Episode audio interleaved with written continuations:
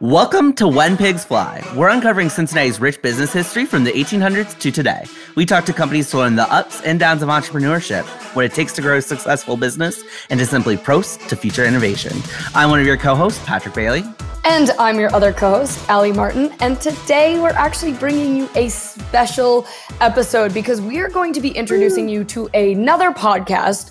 And it's hosted by Eric Hornung and Jay Clouse. And they are the hosts of Upside. And you might ask, what is Upside?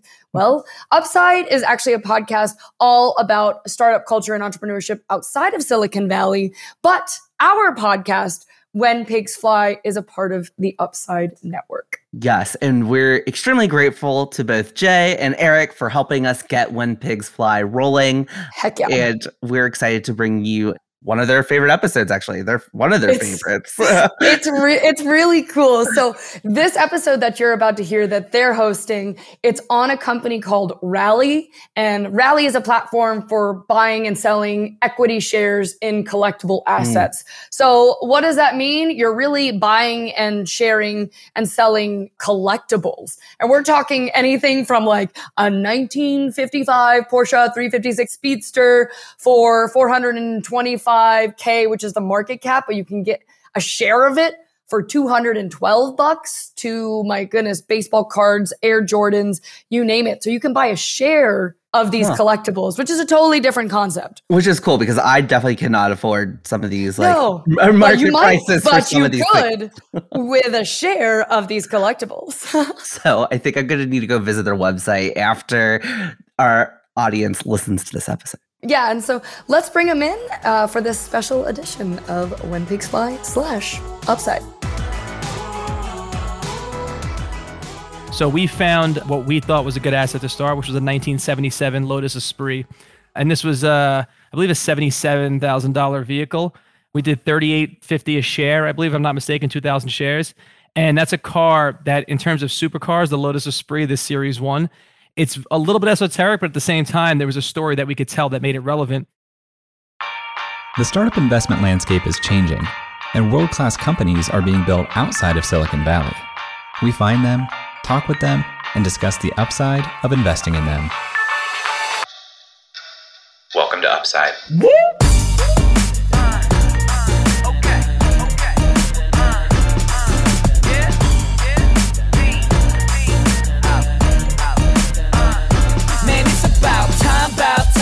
Hello, hello, hello, and welcome to the Upside Podcast, the first podcast finding upside outside of Silicon Valley. I'm Eric Hornung, and I'm accompanied by my co host, Mr. Fast Track It himself, Jay Clouse. Jay, they tell you to step on the gas and you go. Yeah, we are fast tracking a new course experience over at Smart Passive Income, SPI, and we're flying. You know, we ran uh, we ran a survey to our audience to say, would you prefer that we host this course beginning in May or beginning in July? And the results said May. And we said, oh, okay. There's a lot of dominoes to knock over to make that happen. But here I am knocking over the dominoes one piece at a time. If you were a NASCAR driver, who would like your go to sponsor be? Like if you were like, who's on the hood? Who are you excited about having out there? Got to be Four Loco. I feel like that's the most aligned to the NASCAR brand. And yeah, I feel like I would be number four and I would be sponsored by Four Loco. And maybe have like a King Cobra on the back and you can call your car the Hyper Viper. The Hyper Viper. Wow. Yeah. That could be nice. Segue that. I'm trying. I'm trying really hard. Well, speaking of fast track, today we are talking to Rob Petrozzo, the co founder and chief product officer of Rally, formerly known as Rally Road. Rally is a liquid financial marketplace for buying and selling equity shares in ultra rare assets the same way you buy and sell stocks. Things like American muscle cars, Eric, things like rare trading cards, things like rare documents, which we'll hear more about in the interview. Potentially things like Jay's future NASCAR car, the Hyper Viper. They were the first to turn tangible assets into fractionalized public securities offerings, and they were the first to establish a liquid secondary market for those securities. They classify these offerings, Eric, as IPOs, and they've had more than 200 IPOs with hundreds of thousands of shares of trading cards, classic cars, watches, memorabilia, rare literature, modern collectibles, and more on the platform. Very, very cool. This fits squarely into our thesis of the financialization of everything, Jay. I have been following Rally for a while now. Huge fan of what they're doing, huge fan of what they're building. And I think thematically over the next two, three generations, you're going to see more and more stuff like this around the financialization of everything. Totally agree. And it's just a much more interesting thing to invest in. And if I'm going to live my one life the way that I want to live it, I want to invest in things that I really care about, Eric. And if you want to live your one life the best way you can, you can go check out our friends at Ethos Wealth Management at upside.fm slash ethos, E T H O S. Rally Road has raised nearly $27 million to date. And as we'll talk about late in this interview, they have just recently acquired a $2 million broadside copy of the Declaration of Independence printed in July 1776. That is bonkers. That's the one with John Hancock, right? Johnny Hancock. That is the one with Johnny Hancock. I wonder what his NASCAR would be. Uh, the old horse and buggy. Maybe he'd have like the Kentucky Derby sponsor it or something. Well, this is going to be a fun conversation here with Rob. He's obviously a later stage founder, but we wanted to talk a lot about Rally and their history, especially with the trailblazing they've done in the way of fractionalization. We'd love to hear your thoughts on this episode as you listen. You can email us hello at upside.fm or tweet at us at upsidefm, and we'll talk to Rob right after this. We like to start on Upside with a background of the guest, but given today's conversation, uh, can you tell us about the history of Rally? Yeah, for sure. So Rally is to give you the, the high level, Rally is a platform for buying and selling equity in unique, often kind of one of a kind assets with historical value, with cultural value, a lot of social significance. Every week we run an IPO, uh, multiple IPOs typically on assets like that. So in every instance, a lot of times it's a high value asset. It's one that people really care about. Anything from classic cars, where we started in 2017, all the way to dinosaur fossils and crazy political memorabilia and historical memorabilia from sports and all the associated fields around it. We treat each one kind of like a stock where it has its own investors, its own share price. And then at the end of the day, you're a true equity owner by making that investment. And then we facilitate a secondary market 90 days after that IPO closes, allowing for buying and selling of shares through registered broker dealers. So we're really trying to create this two sided marketplace that allows people to invest in the things they really, really care about. You mentioned equity a couple times there. Um, I want to dive down into the tacticals, into the nitty gritty real quick. What are you actually buying on this platform? That's the right question. So you're uh, you're the way we look at it is that each asset is its own investment, but the complexity of that and what we've really sort of pioneered is the ability to leverage the legislation that came with the Jobs Act in 2012, 2013, which allows for non accredited investors to uh, make investments in the types of assets that were typically reserved for the super wealthy or for the people with millions of dollars or a ton of access. So it's called Reg A Plus, and what that is is kind of like leveraging crowdfunding, where we take each of these individual assets, each of these items, whether it's a, a baseball card or a piece of political memorabilia or a Birkin bag, we turn it into its own company, which has its own cap table, its own costs, and we kind of maintain it and store it and manage it on behalf of each investor. So the technical is you're investing in an LLC that owns and operates one asset, and that asset is your investment. And then we maintain that. We do it sort of in a very cost effective way, and we allow for those shares to be tradable under that Reg A Plus legislation. Wild. Well, we're sitting in 2021, and this isn't a crazy concept to me. But I remember in 2016, 2017, when I first heard about you guys, it was like bonkers. So talk to me about the atmosphere then and how this idea even came about that you can say like let's rip apart not rip apart physically but like theoretically assets and let people buy pieces of them. Yeah, I mean, that's the right question and you're right to have thought about it that way. I think in 20 so 2015, myself, my co-founders Max and Chris, we've we've known each other for a while, and we knew we were going to work together in some capacity. Max was in finance at Barclays doing private placement deals that were way bigger than what we do here. But he understood that structure. And Chris was like a serial entrepreneur, an operator. He had been at VCs, he had been a VC before. He understood how this whole process worked in terms of the way you raise money for anything, whether it's an asset or a company. And he's just a, one of the smartest people I've ever met. He's been the smartest kid in my life for 25 years. So he was the person who was going to be able to operate this as a real business. I got lucky in that I, I draw pictures really well, and they allowed me to hang out with them and draw pictures that turn into the app.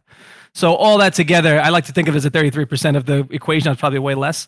But that being said, I'm so into storytelling and I'm so into sort of trying to make people understand what the future, what I believe the future to look like. And in 2015, 20 end of 2014, beginning of 2015, the concept made no sense. The idea that anybody would have a portfolio that had anything other than stocks or their 401k it seems like it wasn't that long ago, but it was still very foreign to most people. So when we were walking around trying to make people believe that the future was in investing in anything and the things you care about and democratizing access, it was still such a new concept. So back then, when everybody started to hear about us a little bit, 2016, let's call it, we had two things that we were trying to prove. One was that alternative assets like vintage baseball cards and like even dinosaur fossils or meteorites or all these crazy esoteric assets that that would potentially be a part of a portfolio or a retail portfolio by the time everything was said and done. The second part that we wanted to prove was that Rally was a place that you would go to put those assets into your portfolio. We got a little bit lucky, and every every business, every startup, every company has to get a little bit of luck. And that 2015 was this moment in time where a couple of things are starting to converge. Communication was changing dramatically. So the way you talk to friends and the way group chats are starting to work and the way Instagram was really at peak and sort of, you know, communicating your life to others and having those small groups realize that they were huge. They were way bigger than they thought. And Reddit was starting to get crazy at that point too. The other side of it was that you had the Robinhoods of the world, the Coinbases. Crypto was starting the year in 2015 at an all time high and had a lot of volatility in 2015, but a lot of coverage too. So people were starting to look at that as an alternative asset all those things together and the proliferation of Robinhood and the way that that sort of took over the world 2015 and 2016 it made retail investors understand there was more than just what they were given. There was more than their 401k that was the first lane where it stopped in the end of 20 sort of i would say the middle of 2016 end of 2016 people were way more open to the idea and it wasn't just me and chris and max running around like you know, like Doc Brown screaming in Back to the Future, like "Trust me!" Like you know, it's I we saw the future and we felt like everyone else started to see it a little bit too by the end of that year. What was the first item you guys created? We started with cars, and classic cars was this space that had massive enthusiast group, but it was a lot of it was sort of on reality TV, and the auction results were getting published everywhere, and everybody was kind of following the money, but no one had any idea what to do or how to buy a classic car. Nobody would have bought that because you had to put it in a garage and store it and roll the tires, and there's so much complexity that goes around that. So for us, starting with classic cars was like the hardest asset class but it was also one that translates everywhere into fashion, into the sneakers that you wear, into the conversations that happen, into the design that goes into architecture and all the new vehicles. Everybody looks to the past, to classic cars, and to some of these vintage designs and the way they build anything now. So we found what we thought was a good asset to start, which was a 1977 Lotus Esprit. And this was, uh, I believe, a $77,000 vehicle. We did 38.50 a share, I believe, I'm not mistaken, 2,000 shares. And that's a car that, in terms of supercars, the Lotus Esprit, this Series 1, it's a little bit esoteric, but at the same time, there was a story that we could tell that made it relevant, and that Elon Musk really built Tesla on the heels of Lotus. And this particular car and the earlier roadsters that came with it was really the inspiration for for how he built that first roadster and how he kind of built the company. And they were using Tesla engineers overseas for the first seven or eight years of that company too. So we had this thing that we knew or we believed was a good investment because it was kind of undervalued relative to the other supercars of that era. And it was also one that even though it was from 1977 had roots in you know 2015 2016 2017 so we ran that ipo it took around all in almost a year to get approved by the sec and then it took us around three months to fund that start to finish so you fast forward to now with 12 asset classes and IPOs that sell out in minutes sometimes and a really active secondary market. And it, it happened really quickly and really slow kind of at the same time over the last four or five years. To get a little bit more clarification on timeline, you know, besides teaching people like, hey, this is an alternative asset you can buy that's going to be valuable, you're also showing up on the doorstep of the SEC saying, hey, this is a security. And they're like, no, that's a 1977 Lotus Esprit. How did that process work? And when did you socialize the concept to people versus get the process started with the SEC? Yeah, so we another thank God I have smart people around us. Chris and Max knew immediately we should talk to as many lawyers as possible. And I was, I was, that made no sense to me. I was like, let's just start building stuff. But that's the, the, the build things fast and break stuff mantra. It only works for social media. It doesn't work for, for anything in a regulated industry. So really early on, we brought in people who understood the regulatory construct better than we did and that was like the first big upfront cost for us as a business were in making sure that you know lawyers were paid and that the right paperwork was in place and using you know real well established people as opposed to cut rate you know not to take anything away from lawyers but we weren't calling 1-800 numbers to find who, the person to to communicate with the sec on our behalf and that was the the smartest investment we made early on so we had a really good feel early for something that a few of the other people had done. So the Kickstarters, the Indiegogos, some of the the early kind of um, debt financing platforms, they had taken a similar approach. That being said, you know, Chris and Max wrote the majority of that first offering circular from scratch. So now you have 20 or 30 potential players in the space, and the stuff that they've done is literally being taught at courses at NYU. And Max spoke at MIT about it. And it's always a situation now where that template that that was written early on, which is you know, now is a 185 page document, I think, inside of our app, start to finish, was the bulk of the work for the first year of the business. They let me kind of run and just build the app start to finish and come back in a place where we already had that regulatory approval in place. And it was time to kind of get moving really quickly. You mentioned 20, 30 other players who kind of ran off your guys' back. I know that there's kind of this big trend right now around fractionalization of assets in general. What can't be fractionalized? It's a tough question to answer because there's really there's nothing that can't be fractionalized. The way we think about it is that anytime you have a really enthusiastic group, whether it's big or small, and you have assets that have access that's kind of either moved away or was never there for the group that cares about it most, that's a space we want to be in. And I think that where we've seen a lot of the the most activity in the app are in the spaces that we didn't necessarily look at as the ones that would be the most popular. So when we think about first edition literature. And you're talking about you know things that people would know like great gatsby and you know uh, some and a bunch of shakespeare like the pieces that we have on the app right now are the ones that people would really know well. But you know open right now is a, a wizard of oz the original first edition which it turns out a lot of people on our on our platform didn't know that that was a book first. And it also turned out that the questions and the communication and sort of the engagement we get around a piece like that it's almost as crazy as it is around, you know, Mickey Mantle rookie card. So what we've always tried to do when we think about like what can we fractionalize, it's more like a, a, a what should we, and we let the user base take us in that direction. Because again, we look at each one of these these verticals that we're in now, each of these categories, it's almost like its own little subreddit. And it's hard for me to look at that and say, uh, that that world might be too small for us to go into because that group, especially the smaller it is, it tends to be like the more engaged. And they're the people that really understand it and want this access. And it opens up a lane for a lot more people to understand it when you have that community within each of those asset classes. Let's talk more about that concept, that framework of a subreddit. You guys dropped Road from Rally Road and made the conscious decision, it sounds like, to go horizontal where you can have all these different subreddits on the platform. But there's a lot of competitors that are springing up that are niche and vertical. So why not focus on cars and be like the number one person in fractionalized cars versus try to go broad? Yeah, you know, we've always thought about it in that a when we started building this, we were like, "This is a novel concept. How has this not been done yet?" That was part of it. Once we started getting down that pathway, we knew it was going to take a long time, and we kind of overthought it a little bit. So the name Rally Road in itself was this like quadruple entendre where it it to us we knew it was going to be interpreted as cars and that was a little bit of our moat. But when we put that on paper and the way we trademarked it and the way we talked about it in house is that it was the other wall street. The idea was that like rally road isn't wall street. It's not a place where there's big buildings and everything's intimidating and everybody's wearing suits it's probably somewhere in the middle of the country where the people just kind of get together, think about something they love, and they kind of put their money where their mouth is. And that was how we always thought about it. And then rallying people together and the rally that goes with the market, we're like, oh, this is perfect. It turns out the domain was super expensive. So we kept the RD as long as we possibly could.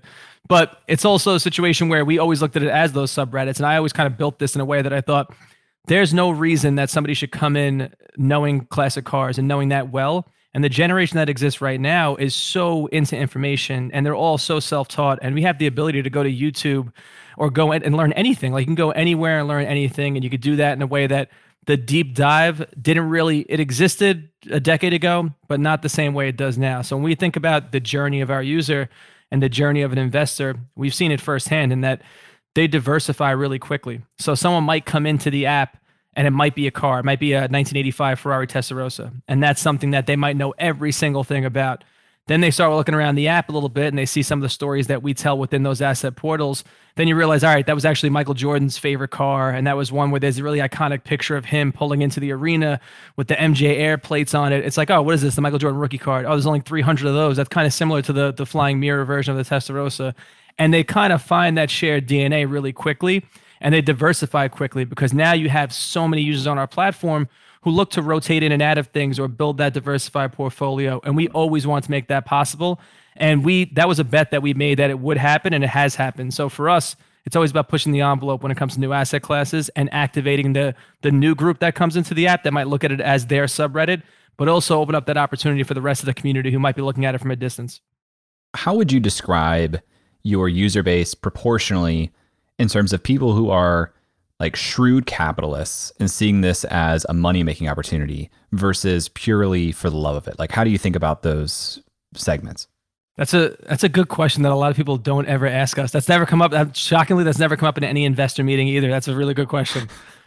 this is the way I think about it: is that everybody looks at this as a, a financial product to a certain degree, but we've always looked at what we do, and we've called it this a lot internally. We don't do it as much externally, but it's passion led investing, where the idea is that passion leads you somewhere. And it might be something as simple as a pretty picture or something you recognize that has nostalgia from when you were a kid. But once they get inside the app and they start looking around, we've put all the financial uh, information front of mind the same way we've put all those pretty pictures and all the stuff that relates back to childhood for some of these assets in the same place. So they might be led in by passion, but they really quickly become somebody who's paying attention to this from a financial perspective. But at the same time, I've always looked at this as as different than finance. And even, you know, Max, who was at Barclays and, and Lehman, he did this for 15 years. He was like my friend who wore a suit to work every day, but he wasn't that guy. You know what I mean? And we've always tried to look at it at what we do the same way. And that, you know, what you do on weekends, it defines you way better than what you do for a job. If you work in finance and you're wearing a Patagonia vest every day, I'm not gonna, I can't make fun of you. I can't talk crazy. That's that's a lot of my friends too. You know what I mean? But at the same time, you're definitely passionate about something. And I think a lot of those people who look at this and say like that's just a financial instrument those are the people who are still in that world where finance is a zero sum game and it's just make money by any means and we're just not that platform and don't want to be that platform i think we've done a good job of balancing it where it's a it's a fintech app and it's a fintech product but at the same time it's a it's a method of sort of surfacing really interesting information and stories around these assets that do hold value and if you want to put some money to work you can and that's part of why we've never had any minimums on the platform too is the idea that if you want to put 25 bucks to work in the thing you care about you should be able to do that. So we want to afford that opportunity.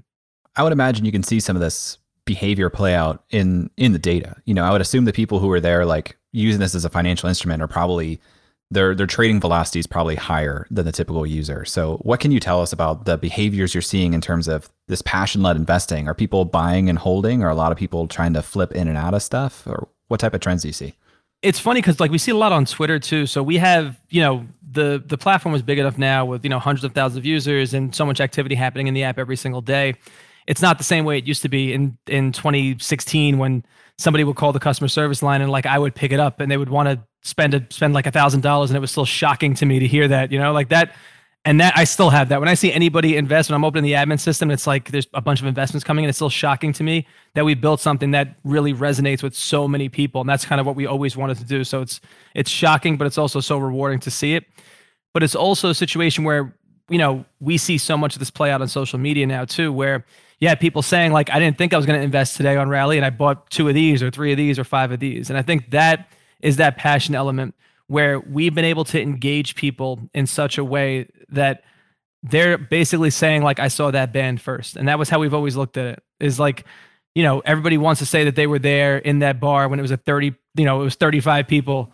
And it's like, yeah, and now that's the Grateful Dead. You know what I mean? Like some crazy thing. Like there's one there's always like everybody wants that sort of to be a futurist and to see the future and see around the corner. And we want to provide that opportunity. So what we've seen more than anything else is that that diversification happens quick. So when you have you know portfolios that have four to five assets on average and you have a 28 year old average investor and you have sort of you know making their first investment really quickly and then the second investment in, in you know seven or eight days later let's say that to us signals that they're engaged in the platform they want to learn more and they want to diversify quicker so for us we've always looked at it like assets will lead the asset stories lead and then the trading component of it allows you to potentially you know see where the market is engage where it is. But we have very few situations where there's day traders on the platform. And we've that's not something that we we monitor super closely but it's also something that we know we're in it. In a lot of cases we believe in these assets and we're trying to buy things that are relevant not just now but will be relevant in the future and and really hold value both from nostalgia and and that and that kind of emotional standpoint but also are the best in class to the museum quality that tend to sort of you know move without correlation to to even each other or to the markets I'm going to take us away from the passion side real quick and into the financial side because I do wear a suit uh, to work every single day. I wear. I saw. I, listen, there was a year in 20. I think it was 2017. I went asked my girlfriend. I went on a crazy suit kick and I bought like 30 suits. I don't even. I wear a suit once a year, so I'm not against it at all. I love suits.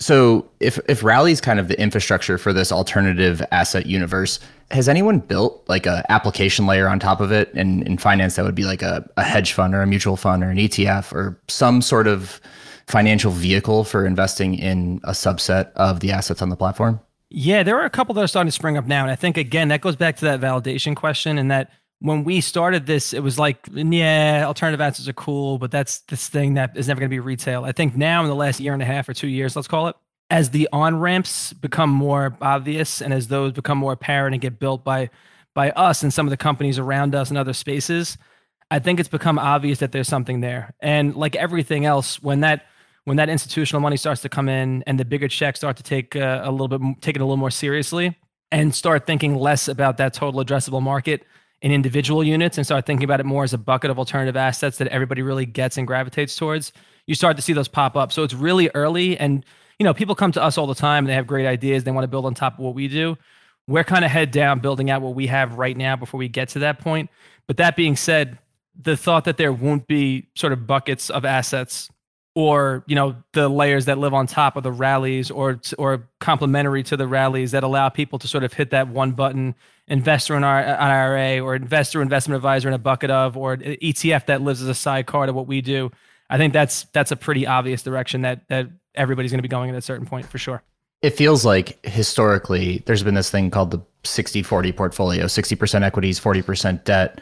And I feel like in the last 5 years we've seen access for the average investor into private markets expand dramatically uh, into alternative assets, into real estate, into collectibles. Do you have any sense for like how that historical portfolio allocation is going to change over the next 20, 30, 40 years? It's hard to see the future. Like everybody wants, again, like I love the idea that I, I could pretend I'm a futurist and a technologist and like I know exactly where everything's going. But the big obvious inflection point to me is happening right now as we speak there's you know i know 18 and 19 year olds i try and keep as many sort of young ambitious smart you know people around me who really understand and can see around the corners that i can't that are you know 80% net worth in crazy altcoins that i've never even heard of and i don't even know where to go to trade them. And they're winning you know what i mean? So it's hard. Granted we're in a bull market for a lot of things right now. It's hard for me to look at what gen z is doing. Even as like a tail end of a millennial myself seeing some of the younger millennials it's hard for me to not look at them and say the future when it comes to alternatives is way closer to sort of 50-50 than it is, you know, 80-20 or 90-10. Only because the alternatives when I was sort of hearing that in 2009, 2010 when I first got a couple of checks and could like invest real money. And when I say real, I'm talking about thousands of dollars instead of hundreds the options were so few. It was an ETF, it was options, and it was equities. And getting real estate meant buying a building or buying a home somewhere. And that just was out of the question for me, especially in New York. And sort of diversification didn't really mean anything. It, to me, it was like buying a few pairs of sneakers that I was going to wear. Maybe one or two of those would go up in value. It made no sense to think that alternative assets would be what they are now. If I'm if I'm 19 or 20 years old right now and I have a little bit of financial education I probably taught myself, and I'm making a little bit of money on these things that like the older generation knows nothing about, it's impossible for me to think that's not going to accelerate dramatically into the future. And I think that me getting into my late 30s, I'm thinking about this as I wish I would have done it earlier. But the on ramps exist too. So it's hard. Like I was in my office this weekend and my dad came by. this is absolutely a true story. And he pulled up in the middle of Lafayette Street and got out of his car just to hang out. And he's wearing a Ovadia tracksuit head to toe. And he's got on like, you know, white New Balances that like cool guy Aimé Leon Dore New Balances and he's got his Robinhood account out. And he's like, shit, I wish I held on to that Dogecoin uh, instead of selling it at 26. And I'm talking, I was like, what world are we living in right now? And it articulated this moment in time so specifically in that this 19 year old's doing something I don't know about, my 60 year old dad's doing something I don't really know about, and everything in between has no choice but to catch up. And to think that the portfolio of the future won't be a little bit of everything and will just be what the safe bets looked like in the past, I think is off the table at this point. We are in this bull market. Eric taught me the word frothy. Uh, Very frothy, yes. what, what what happens if that turns? Do alternative assets are they the first to go, or are they the most? Is that what people are going to hold on to the most? You know what? It's it's it's a weird thing to think about because I think that a lot of what gets lost in what's been happening and in the in the bull markets that there'll be moments of consolidation and there'll be ups and downs along the way. But I think what we've seen in the last call it two years, let's say, or a year and a half, give or take, is that it's not necessarily there's pockets that get killed on a, on a weekly basis and a lot of those like those those weird altcoins and some of the really fringe investments i think that this generation what's m- crazy different not just that retail is leading so much of this charge but that the idea of like buying the dip is is an absolute lifestyle decision it has nothing to do with the way people think about finance they just see it as an opportunity because this generation more than any other generation myself included has the ability to zoom out in a way that I never did. So in 2008, 2009, like I lost every single dollar, and that was because of selling at the bottom, not because it was, not because I was, I was, I was thinking about the future. It was an immediate emotional response, and these kids have no emotion now. When they trade and when they sort of make investments, they know that they just want to sort of you know get their cost basis to a point that makes sense for them and hold on to it for the future and get their money back.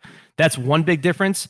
The alternative asset side of that, I think a lot of what we have right now, what we're seeing is that the information that's available on Twitter and a lot of other places is different than it was back then too. So 2008, 2009, you were you had to listen to what CNBC was telling you a little bit, and there was only so many places you can learn what was actually happening and what the macro trends were and what the future might look like, and get told to kind of zoom out and think about the future. I think that so many of these asset classes now. It's not just new liquidity that's coming into the market driving these prices. It's people that really understand these assets. They understand the history of it.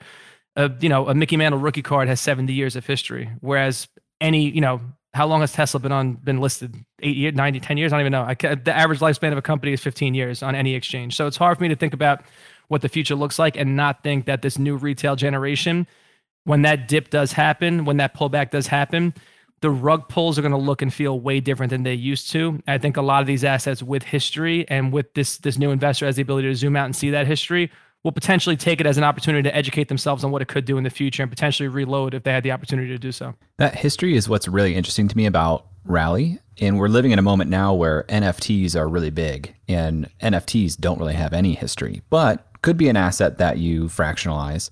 How are you guys at Rally thinking about NFTs? Uh, what's an NFT? Uh, non fungible token. It's a digital asset. Ah, Nah, I'm joking. Okay. Yeah, it's a, it's a, it's a. yeah, nah, I was like, maybe he doesn't know. Maybe he's not thinking about it. Sometimes my deadpan humor works. That that was a stupid one though. But in all seriousness, like, you know, NFTs are weird because it's. I think a lot of people look at uh, like look at everything as a crazy bubble right now, and I think that it's not. It's not out of the out of. It's not crazy to say that 99% of NFT projects will probably go to zero. I think it feels a lot like like the ICO boom felt like in 2017. And if you go back to me right now, again, back to that theme where it's like everybody wants to be first. Everybody wants to be a futurist. Nobody wants to miss out. I think you have a lot of young, super smart technologists who have made a little bit of money and a lot of bit of money in some cases this year. And they're rotating out of the cryptos they made their money in, putting it into NFTs. And a lot of these projects continue to sort of pop up and, and move really quickly because that cycle of information happens so quick.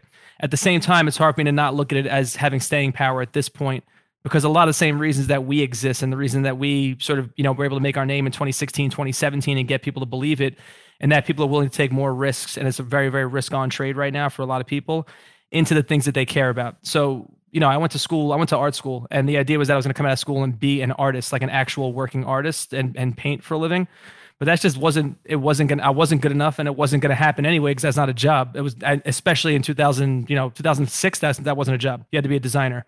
But if I had the ability to create, build my community, and then be able to sort of, you know, feed myself off that community and do it in a way that we all did it together, I can't see reason I wouldn't have tried that, especially as technology was sort of taking shape. And that's what we're seeing now is that this whole creator class is able to engage community and community is willing to spend on the things they care about. So NFTs are not that dissimilar from what we do in terms of the way that you engage emotion.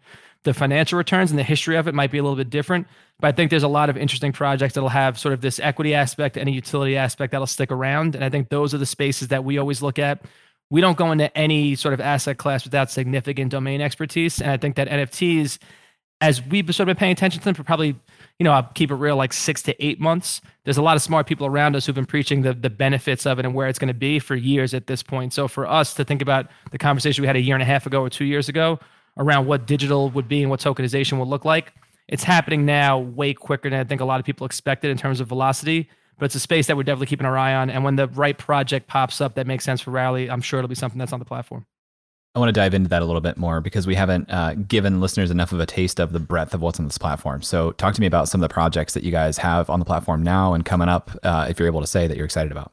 Yeah, so I mean, every week is something new. So, you know, this particular week is the 1999 first edition uh, Pokemon PSA 10 set. So, this is the Pokemon set that everybody had played with, destroyed, traded and now looking back, I, I wish I personally would have kept every single card, and I'm sure a lot of people do too. So there's 11 registered PSA 10 sets, of which Rally has two at this point, and it's one that hits on so much of the emotion and so much of the the nostalgia that goes along with the late 90s and the early 2000s but it's also something from a rarity standpoint from an art standpoint we look at as a really interesting asset that will have legs it's a franchise that we believe will last forever too in terms of just the way pokemon's looked at not necessarily this set but pokemon in general. So that kind of hit on a lot of points for us. And then you look at the other categories that we have right now, whether it's classic cars, wine and whiskey, comic books, first edition literature, all the political and space history, watches, collectible technology.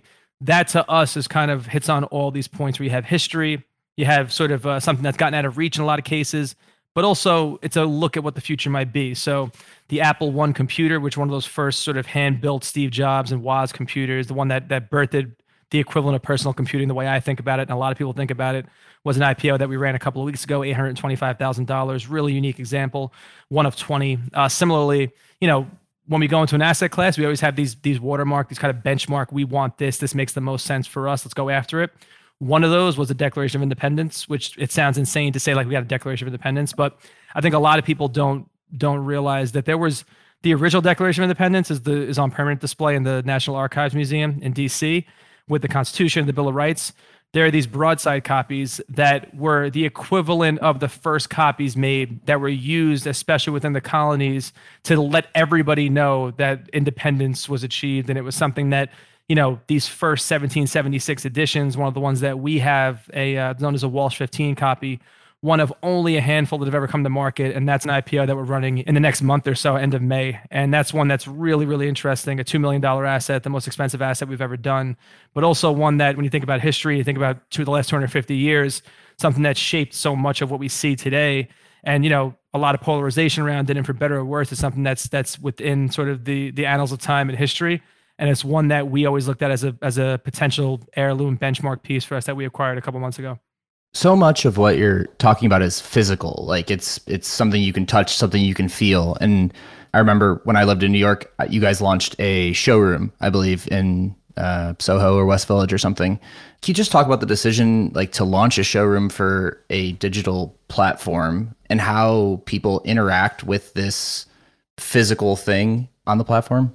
Yeah so that tactile element and bringing it to life was part of kind of proving that alternative assets are real. I think that the first when we started this and it was cars, the question that we got all the time that we don't get as much anymore now was, well, do I get to drive it? And our response to that oh, always like it's a weird it's like, no, you don't get to drive it, but I'll explain to you why. And here's the reasoning behind it. And for us, we always looked at it like there's the museum quality version of something, the one that we want to maintain and, and ensure is available to future generations.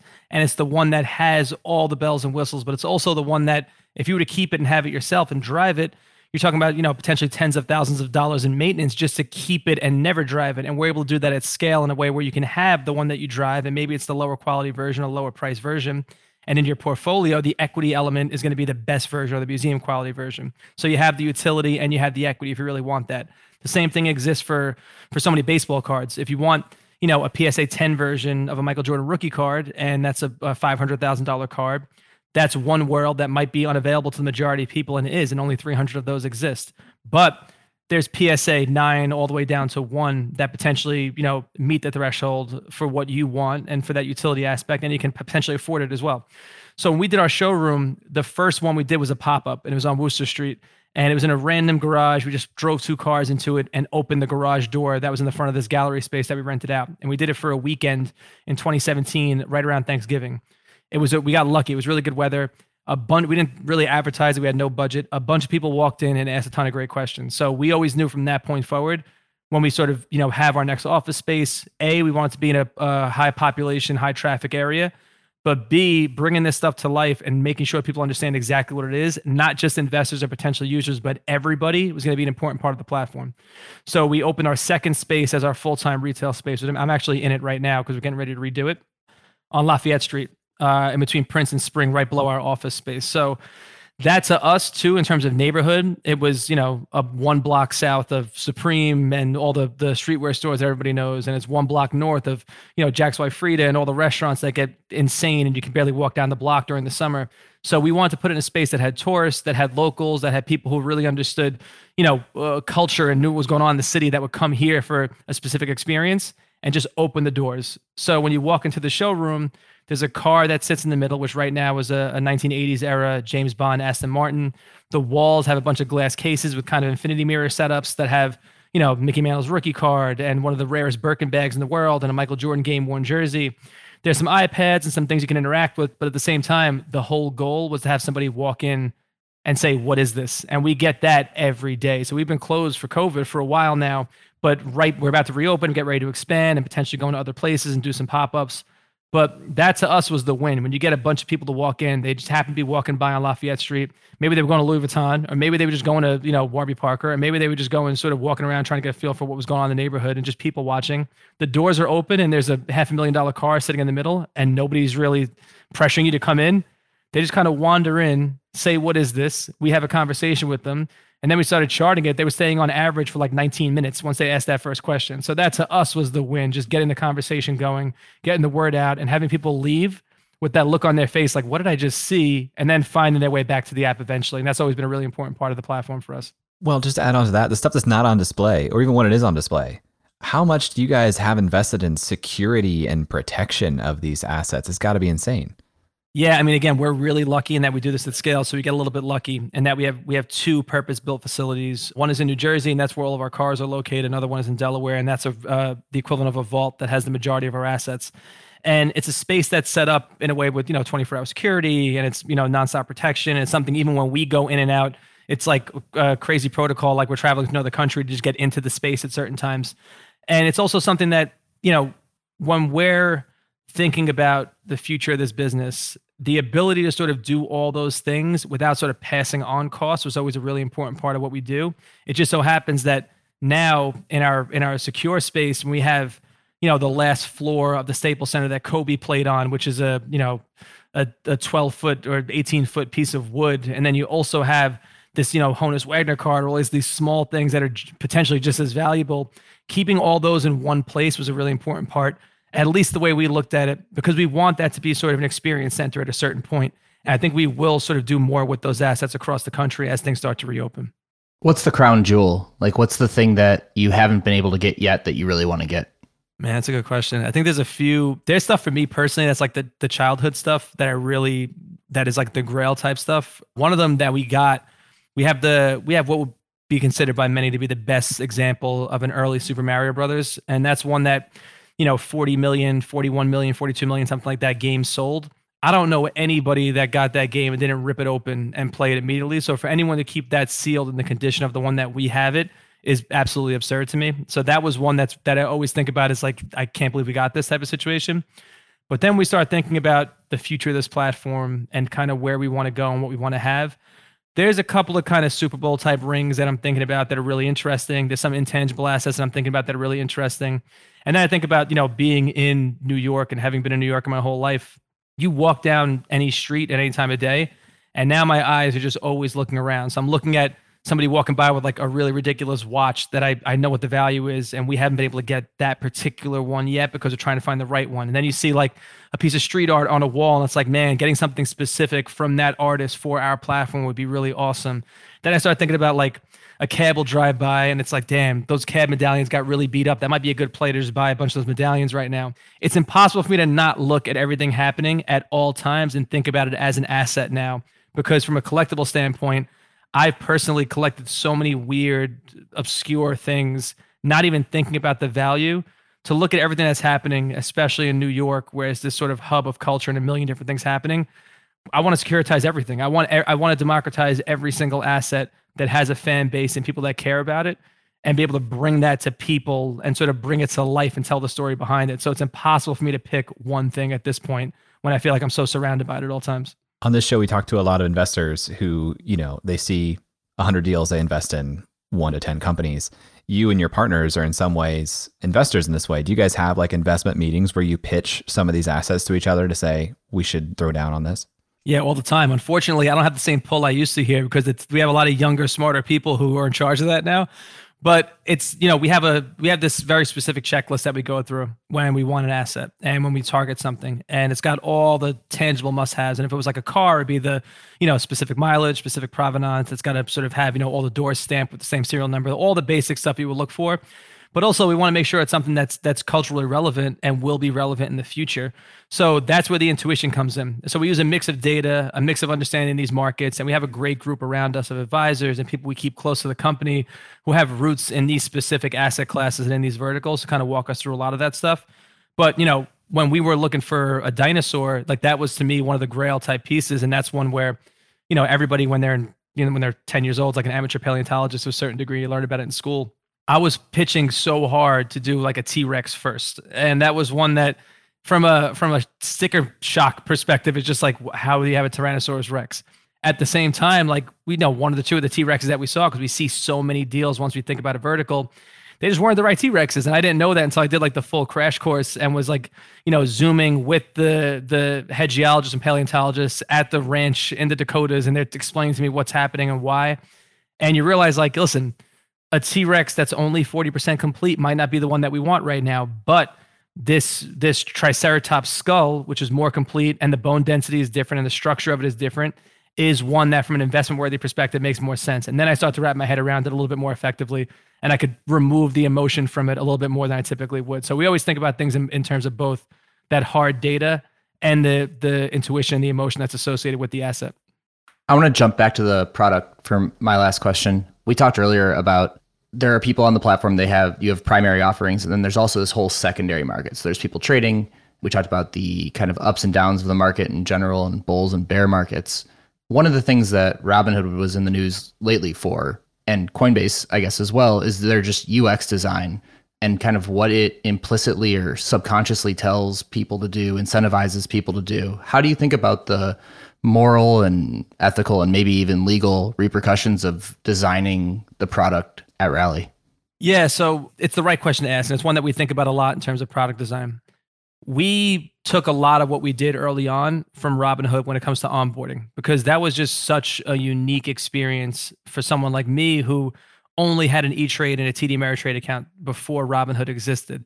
And part of what those dashboards provide for the old school kind of financial technology it's intimidating in a way that I'm afraid to open up a lot of that level two stuff and a lot of the trading interfaces that probably do provide the most information and the and the most relevant information for my trades. But at the same time, they don't make a lot of sense to retail investors, myself included. So when we thought about putting this together, we really wanted storytelling to be at the forefront. And we wanted to sort of make sure that all the disclaimers, every piece that goes along with the, the financial responsibility and the fiscal responsibility on our side was front of mind. So we didn't go super hard with the gamification or with you know making everything look like it goes up or we really did a, did a, a really good job i think of laying out a process that kind of pushes somebody through the entire story of an asset and the value proposition before the ability to make that investment. So, you know, we work with a lot of really great partners, some of the custody of shares and some of the money transfers, and the amount of disclaimers and, and upfront sort of uh, agreements that we have in our app. To me, I thought it was going to be something that that kind of went by the wayside. People just click through. But oddly enough, you look at our our metrics and the offering circular, which is you know again 200 pages, is a button inside the first version, the first uh, asset portal before you can do anything. It says legal on it. That gets clicked as much as the chat button, which is something we've never put into the app that we've been working on for a while, but we're not 100 percent sure we're going to move with yet.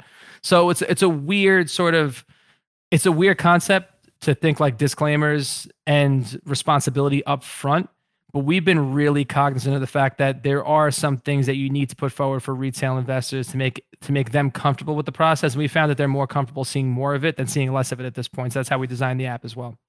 This has been awesome, Rob. Thanks for taking so much time to explain all this stuff to us. If people want to learn more about you or Rally, where should they go after the show?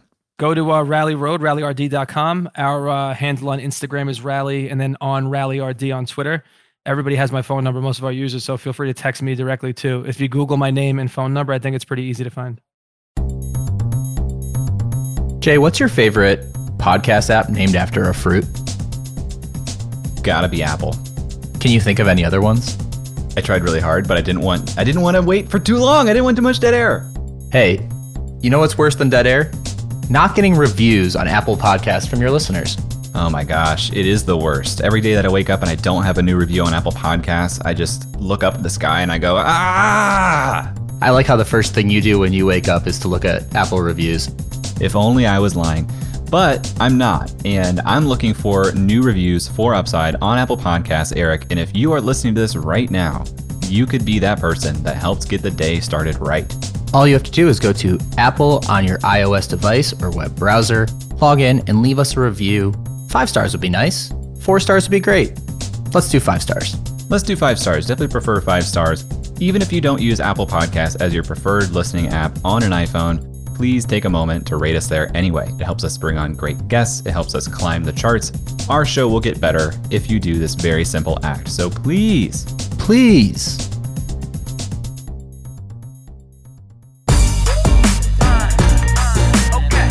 All right, Eric, we just spoke with Rob Petrozzo, the co founder and chief product officer for Rally. What stuck out to you about this interview talking about fractionalization in rare collectibles? Before we dive into Rally, though, I guess this is really part of Rally. I want to talk more about like some broad brushstrokes, things that we've noticed on Upside before, things that I'm particularly excited about going forward over the next 50, 100 years. I think this financialization of everything, this fractionalization of just about anything is a big macro trend. If you think about kind of how the world was set up before the ability to fractionalize things became cost effective with people like Rally, you had to write really, really big checks to buy something, which means that only a certain amount of people could actually buy that thing, which means that the price of that thing likely was wrong whenever anybody bought it. The more transactions that happen to a thing, the more efficient pricing becomes. And there's this thing in finance called a discount for lack of liquidity.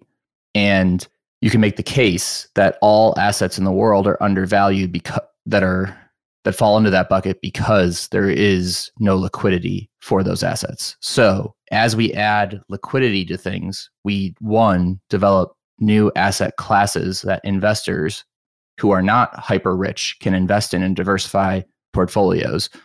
And two, probably see asset prices increase around those things to levels that don't make sense historically. So I'm super bullish on stuff on all of the alternative asset spaces. We talked with people like Main Street. We talked to various different kind of crowdfunding platforms here on Upside, and now we have Rally Road, which is just another kind of arrow in that fractionalization, democratization of finance quiver. Ah, you use the word quiver. Good. I see your broad brushstroke, and I raise you my own fumbling thoughts through history and finance. I believe our history of money is rooted in gold as a good gold standard. We printed dollars that were backed in physical stuff, being gold. And in some way, we are fractionalizing the aggregate amount of gold that we had in reserve. And as time has passed by, it seems to me that we've just printed more money than we necessarily have gold. And so to have new assets that have innate value because there is scarcity, there's actual scarcity. There's no longer necessarily dollar scarcity tied to the amount of gold we have. To have actual scarcity with this asset makes a lot of sense. Now, the, the thing that we have to question is yes, there is scarcity, but scarcity is valuable when there's demand. You know, there's only a small amount of supply. So 50, 100 years in the future, will there continue to be demand for a Pokemon PSA 10 set? Probably, but also maybe not. So it makes this a little bit more risky, I think, of a type of thing to invest in and peg value to. But I really like what you're saying about the more transactions that there are, the more accurately priced an asset is. I hadn't thought about things in those terms, but I agree. I think this this makes interesting sense to tie your own amount of wealth to because there is this like very real known scarcity of the thing. And I think Rally is on the right road. How about that? Wow. When it comes to this path, I think that they went through all of the hurdles to do this in a regulatory fashion that's correct with our current regulations in the United States, as cumbersome as they are. And that set the precedent for a lot of other companies to do this. I think if you are at all interested in this space and you tend to find your way around the internet, you'll find that there are kind of mini rallies popping up that are more niche, whether they're, I think there's a couple that are focused on wine, there's one that's focused on watches, there's one that's focused on cars specifically. Like there's, there's more and more of these and I think that's a good sign that there is that demand that you were talking about. In a lot of ways, you know, this this pegs back to a lot of human history in terms of what we invest in in status. Like a lot of times people would buy art and put it on their walls for the story and the the conversation starter to talk about why they bought that piece, why it's important to them. And this is a really great interesting way to diversify into other things that are conversation starters and can uphold status something that stuck out to me that I wanted to get your take on. You know, he said the actual underlying mechanics of this are you invest in an LLC that owns and operates one asset. That sounds very similar to the conversations we've had with Trivest, with Assure syndicates. Am I understanding that correctly? As far as I understand it, yeah. I think that special purpose vehicles seem to be making a little bit of a under the radar Russell here uh, across what we've been talking about on on Upside is maybe they have the flexibility to do a lot of this financial innovation that hasn't historically existed in funds, or maybe they're just becoming more accessible to those without lawyers. Back in my day, you gave someone an SPV and they got upset at you. That's a bad joke. SPVs, uh, boom times. Yeah, yeah, I agree. We're we're hearing about it a lot here on the show. It's really interesting to me, and I'm sure it will continue as you and I weasel our way deeper into this wabbit, wabbit hole, rabbit hole. I thought I saw a wabbit. Um, I do want to go into Rally and kind of their future. Uh, it started with, as Rally Road, diversified into cars. I guess my one shadow around Rally would be how do you stay true to like where people want to be and not diversify too far? Like Declaration of Independence, super cool. But is there a world in the future where it makes sense to have something not as cool on Rally? Is it always just going to be the hyper luxury on Rally? Or if we think about like museums, there's that one Picasso in a museum that everyone's like, oh, you got to go see that. Or there's the Mona Lisa in the Louvre. But then there's also just like some ancient Egyptian arrowheads. That's probably not really a thing, but that maybe aren't worth that much. Are, is Rally also going to facilitate that type of stuff that's smaller, or is it always just going to stay hyper luxury? And if they do stay hyper luxury, how do they stay core to what it is that they do? Um, they've already kind of differentiated away from cars. Yeah, it'll be interesting to watch and to see. You know, I, I like their approach of being diversified because as I think about my own portfolio of investments, it just tickles me pink to be able to look at one dashboard to see all the things that I have like financial interests in. You know, whether it's my brokerage account and my retirement accounts, my banking accounts, uh, even my mortgage. So eventually, Coinbase is in there. I use Wealthfront for all this. Eventually, you know, I would want to tie in these places that have fractionalized assets like Rally Road just to be able to see that in one dashboard. And if I have to integrate 50 different marketplaces for 50 different types of investments, then it's going to be less fun for me visually. Isn't that what your brokerage account is today, though? If you have a bunch of different ETFs, you have a manager out there who, let's say you have an emerging markets ETF, they're going and picking a certain amount of stocks that are in emerging markets, and that rolls up in your brokerage account. And then maybe you have another ETF that's focused on non meat products, and they are just going and buying all the non meat stocks and managing that for you.